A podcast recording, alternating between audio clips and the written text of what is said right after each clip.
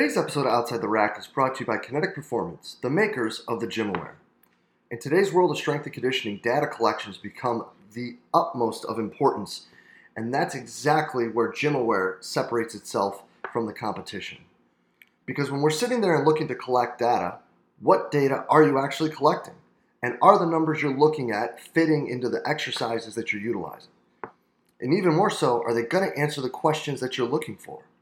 Looking at different ways that you are moving the barbell through peak and mean, both velocity and power, is really what separates GymAware from the competition. Being able to understand what your ballistic exercises are doing separate to what your strength exercises are doing really allows you to program at a much more specific level for your athletes. So hop on over to kinetic.com.au to see what Evan and his team have in store for you today. The world of strength and conditioning is filled with some fantastic practitioners that are always searching for more. But more what? What are strength and conditioning coaches searching for to better their ability to prepare their athletes? Well, what about cutting edge information? Or a place where you can find different opinions from forward thinking coaches on what you're doing, how you're doing, and try to get feedback to be better for your athletes? Or what about a place where you'll find like minded coaches that can provide solid coaching advice and career development for you as you progress through your career as a strength and conditioning professional? Well, this is exactly why we built the Strength Coach Network. You'll have access to exclusive monthly content on top of the sensationally active forum that we have where you can communicate with coaches all over the world to find those answers that you're looking for to help you be a better practitioner for your athletes. So make sure you hop on over to strengthcoachnetwork.com slash CVASPS, that's strengthcoachnetwork.com slash CVASPS, and get your 48-hour trial for only a dollar. I look forward to seeing you in the Strength Coach Network. What's up, everybody, and welcome to the 34th episode of Outside the Rack, brought to you by Kinetic Performance, the makers of GymAware. In this show, we're just going to try to dive a little deeper into the minds of some of the top practitioners of the world of sport performance to learn a little bit more about who they actually are and how they got to where they are today. Today, we are joined by Altis's Performance and Innovation Manager, Matt Thome. Matt, thanks for being with us today, bro. Thanks, Jay. Glad to be here. Yeah, man. Always great to catch up. Before we get rock and rolling too much, brother, who is Matt Thome? Well, uh, yeah, as we just talked about off uh, off camera, uh, dad, obviously, um, dad, husband, currently PhD student, which those three things right there are enough to try and juggle on a daily basis. Um, super difficult um, to to kind of balance those things, but it's been a good challenge, good learning experience. Um, you know, from a professional standpoint, the the reason why I started my PhD was really just to to get better as a as a coach, as a strength coach. So to learn more about what I can do to uh, whether it's inform my practice, inform what coaches are doing, um, just just to continually improve decision making throughout the training process. So um, it's been a great learning experience so far, and I'm only really just getting started. It feels like. Yeah, dude, and that's some some challenging things, especially when you're trying to kind of cross that blurry line as to where we can and can't impact sport practice. Mm-hmm. Yeah, exactly. Yeah, it's. Uh, I mean, it's been great working with uh, Robin Thorpe as well. You know, uh, he coming from ten years of experience prior to to Altis at Manchester United, so day to day basis working with him has been just such a good learning experience in terms of how to apply some of these principles in a practical way. So great conversations, great, great mentor for me. That's awesome, man. And a guy who's bounced all over the country, been coaching at a bunch of different levels, a super inquisitive dude, a guy who's had a huge impact of everything we do here in CVASPS and is now trying to change his first name from Matt to Doctor.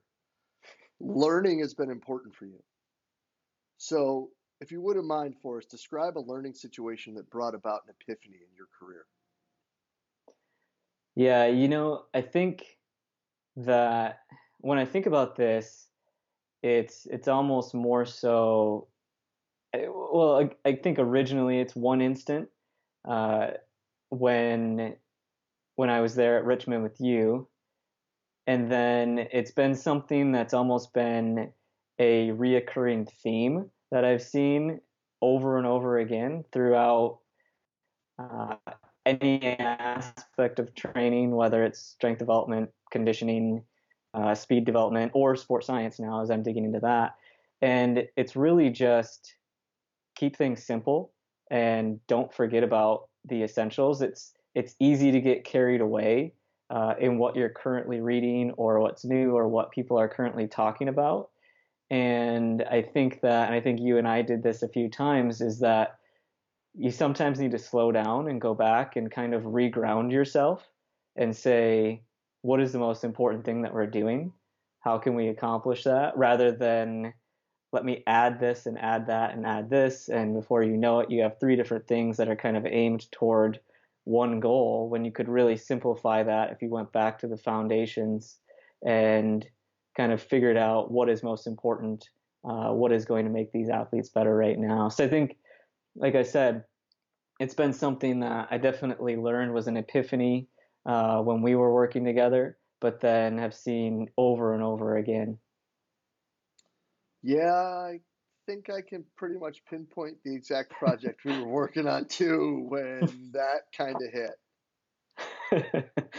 yeah might have been a book that we were trying to translate that someone else might have made some money off of, and we'll just leave it at that. But yeah, just I leave, yeah. I know. I think I know what you're talking about. Yeah. Yeah. I don't want to get specific with names, but yeah. no, yeah, but yeah, that was. uh no, and, and that's not just funny. That that's not just funny because of the point. That's funny because of all of the stupid stuff that we were doing to try to figure all that out. yeah. If, if to come guys, back to the beginning. Yeah. Basically. Yeah. Like, so for those listening, because uh, we're having definitely an AB conversation right now. Uh, basically, what it was was Matt and I decided, and this was back when I was in my 30s and way less gray and not nearly as fat, um, that we decided we were going to try some specific methods to see how they would fit. Um, and I probably almost died like four times during all of this. like it was, it was awful. yes, yes. It was. It, oh gosh. But the moral of that story too is, if you're not willing to try it to figure out how awful it is, you better not put it on paper for the kids you're training. Yeah, yeah. I mean, and that's a great thing uh, and I was doing that, you know, before coming to Richmond, but also learned even more from you too. Is that like we got to try some of this stuff, and and you learn you learn a little bit about uh, some not just some of the logistics, but if if things are even reasonable to put on paper with an athlete. Reasonable uh, is a great word. Yes. Oh gosh. Yes. oh, to be young yeah. and dumb. But anyway, so you're you're also an inquisitive dude. I mean, obviously, right? Like you're you're studying for your your doctoral degree. You know, a guy who eh, has been really at the front lines of driving sea CVASPS and trying to help us all figure things out. So I'm fired up for this one, bro. If you could ask one question and you know you would get the answer, what would that be and why? Yeah, you know, this is something that I've thought up too, and there there are so many questions. You know, it's a that this this puzzle is never ending, which is what makes it makes this feel great. Uh, but I, as I thought about this, something that's not necessarily training related is how what's the best way that we can kind of create a collaborative performance team and I'm thinking, you know, I think back, most of my experience was obviously in college athletics, and you have uh, a sport coach, you have sports med, and you have strength and conditioning as the three primary touch points for the athlete. How do we get those three groups of people working together in a collaborative way? What's the most uh, or what's the what's the best way to approach that situation? I think it's a challenge that all of us have time to time, and I think that uh, just being able to do that, we'd be able to tap into each other's expertise, each other's knowledge, and definitely improve the outcome uh, if we were able to do that. So I think it's something that that's probably a question that anybody working in college athletics or athletics at almost any level has right now. So I think that's that's an important one. Yeah, dude, especially because I think that more often than not, like it's not a triangle. You know what I mean? Like, mm-hmm.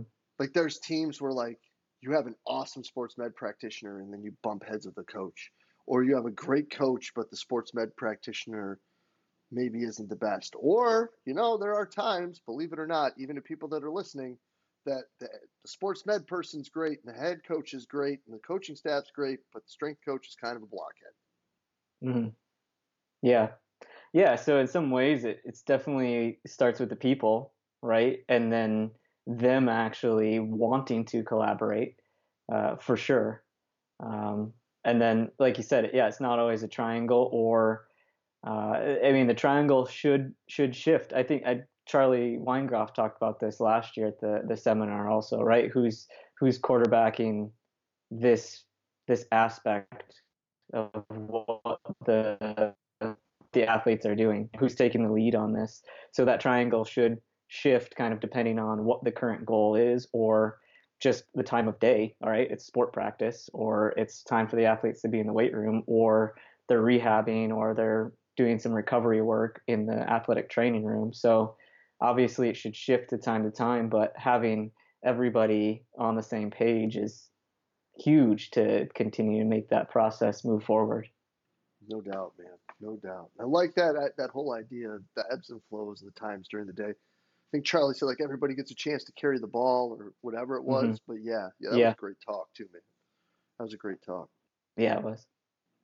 Well, listen, Matt, let me get you out of here on this one, dude.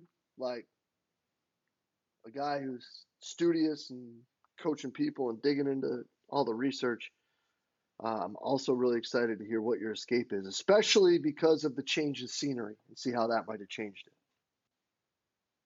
Oh yeah, yeah. Uh, it's changed it a little bit.